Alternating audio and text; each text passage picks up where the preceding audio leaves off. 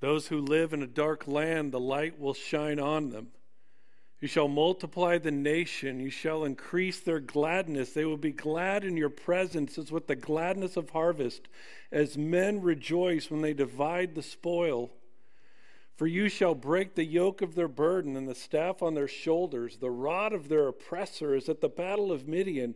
For every boot of the booted warrior in the battle tumult and cloak rolled in blood will be burning, fuel for the fire. For a child will be born to us. A son will be given to us, and the government will rest on his shoulders, and his name will be called Wonderful Counselor, Mighty God, Eternal Father, Prince of Peace. There will be no end to the increase of his government or of peace on the throne of David and over his kingdom to establish it and to uphold it with justice and righteousness from then on and forevermore. The zeal of the Lord of hosts will accomplish this. That verse has been in my mind since for as long as I can remember. As a young child, I was expected to memorize it. As a young man, I was expected to recite it. And even as a young adult, I was expected to go through life hoping, watching, praying for the long awaited promise of the Messiah. I remember there was a number of times where there was a young leader who would spring up and make promises of deliverance. But each and every time, one by one, they would fall either due to the sin of man or, or to the harsh reality of death. But either way, their reign would be undermined. After a period of time, even my peers would lose hope that the promise of the Messiah would come, at least within their lifetime. And I don't blame them. After failed leader after failed leader after failed leader, they begin to give up hope and they get focused on just worrying about their own survival. They get sucked into the monotonous routine of ceremony at the temple. But not me. I remained focused on watching for the Messiah, looking, praying, hoping, because I was told by God as a young man that I would not die until my eyes saw the Messiah.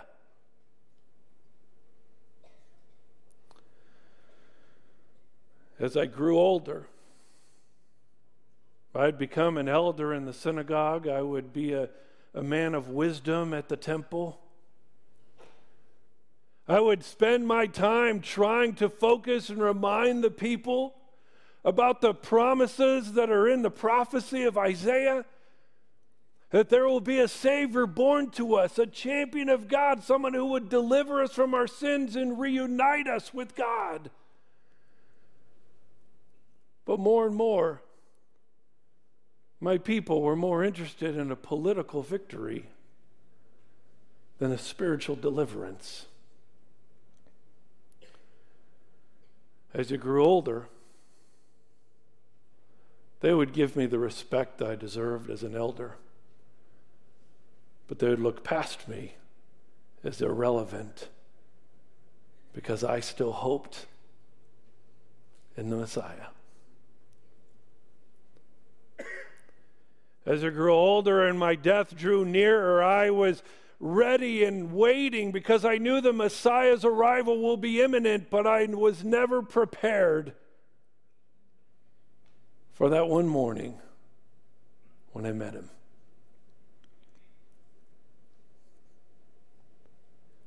I woke up that morning and I just, for some reason, I knew that morning was the morning. And I got dressed as I normally would, and I began my ascent up to the temple area where I would take my position that I took every other time a position where I would sit and pray, worship, teach, and watch. I remember that morning I was trembling excitement, and I began to wonder What would the arrival of the Messiah be like? Would it come with the fanfare of a king? Would it come with the riches and the glory that belong to God? Would when he arrived, would he glow like the sun, or would he be would he stand in perfection as a creator of all? I began to watch the crowd looking for couples that would be fitting to be the parents of the Messiah. I saw, I saw some couples that were just full of beauty and popularity. I saw other couples that were clearly filled with riches. There are other couples, as they walked through the temple, you could tell they had influence, not just in the temple area, but also in Rome. I began to wonder which of them would be the parents of the Messiah. Off the corner of my eye, happened to notice this modest couple. They were in line to purchase two pigeons to make a sacrifice to God. I remember being sad for them because the sacrifice of two pigeons was reserved for people of very modest means who couldn't afford to give anything of more value to the Lord. And I remember thinking how hard their life will be to be poor already early in their family. It meant a hard life of labor for that man. But I remember looking at him and thinking, he looks strong enough. He can handle it. But then I was about to turn back to glance around the crowd when the voice of God filled my heart and my mind, and he said, Simeon, she's the one. I was stunned. She's the one? That young girl of modest means who's going to train the Messiah in the Torah? Who's going to empower him and give him the prestige he needs to gain the attention of mankind? Who's going to pay for his ministry and his plans? But God simply responded and repeated his message Simeon, she's the one.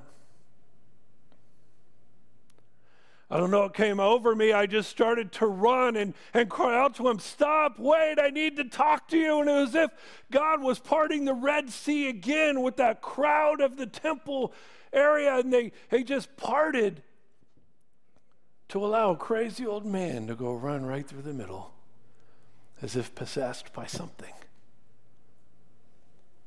And indeed, I was because at that moment the power of the Holy Spirit came over me and equipped me and empowered me for what was to come next. As soon as I caught up to the couple, I took the hand of that young girl.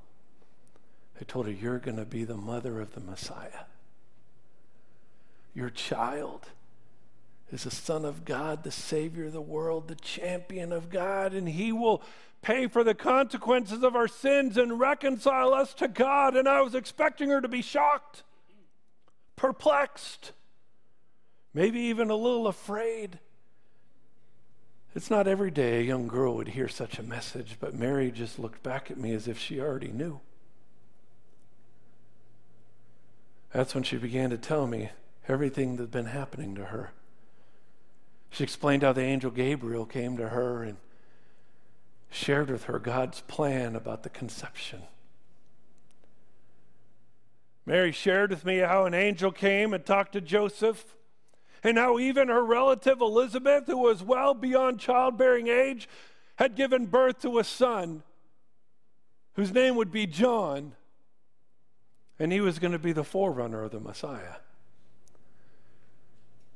Mary talked to me about the shepherds a group of outcasts who were just watching their sheep and fields when suddenly an angel came where the glory of God surrounded them and the angel pronounced the reality of the coming of the Messiah.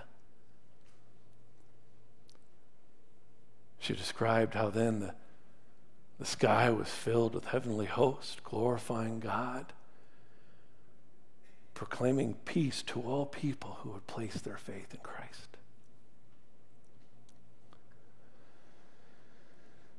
So, my testimony was just one of many, one of many confirmations that Mary had already received, but now she can add an old crazy man to it, coming to her and affirming to her that her child would be the Messiah. So at that point, I asked Mary if I could hold the baby. And she just handed him to me as if she'd grown accustomed to that question. I took the baby in my arms, and he fit as if he had been created for this moment as if he had just come just for me. And as I held the baby, I was suddenly filled with this hope. This hope that nothing is impossible with God. I was overwhelmed by this peace, all of the anxiety of my life, the fears of the future, the questions that plague me, all of those melted away, and this peace that's beyond human comprehension just consumed my heart. And suddenly I had this overwhelming joy that was overflowing in my life and I had this experience of love where I was confident that I was reconciled with God.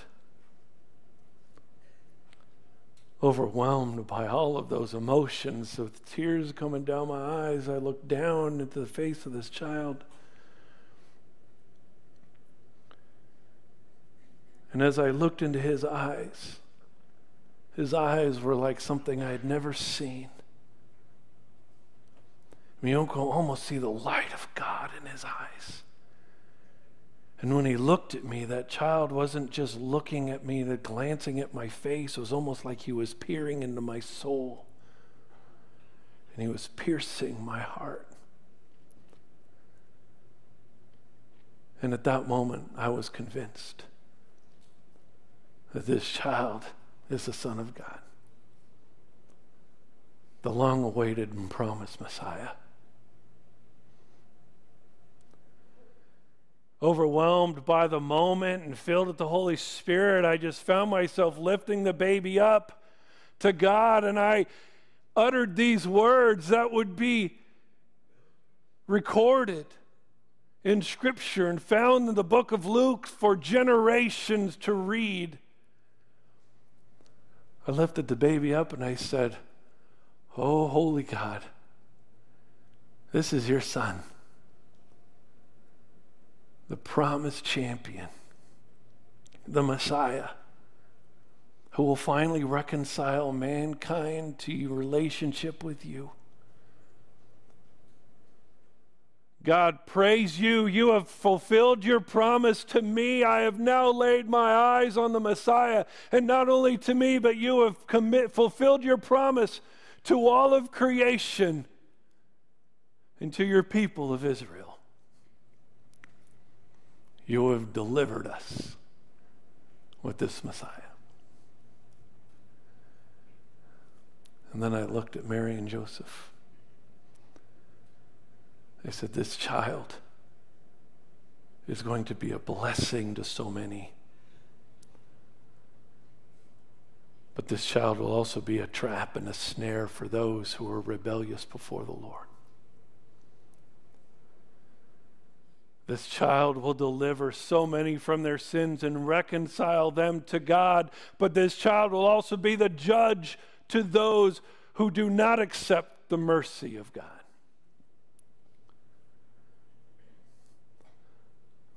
This child, this child's life will be filled with blessing. But this child's life will end in pain. And that's when I looked at Mary. I said, Mary, you will have to endure immense pain as you watch your child deliver salvation for the world. I looked at them. They said, This child is sent by God to be a blessing to all. But he will deliver us through his own painful sacrifice. But that's when I looked at Mary and Joseph. They said, Little children, don't fear. For God is with us. His rod and his staff, they comfort us.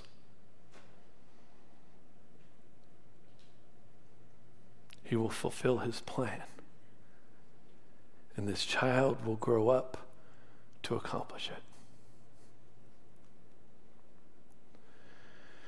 So at that point, I gave the child back to Mary, and I was expecting all of those emotions to flee. I was waiting for the hope and the love and the joy and the peace to dissipate as the child left my presence, and yet they didn't, as if when I was holding that child, they rooted themselves into my soul. Not only that, but they grew moment by moment and day by day for the rest of my life. After I gave the baby back to the couple, they just blended back in to the crowd. They didn't demand any fanfare, they didn't expect any splendor, as if they were content being a part of the plan of God. Well, at that point, I was ready to die.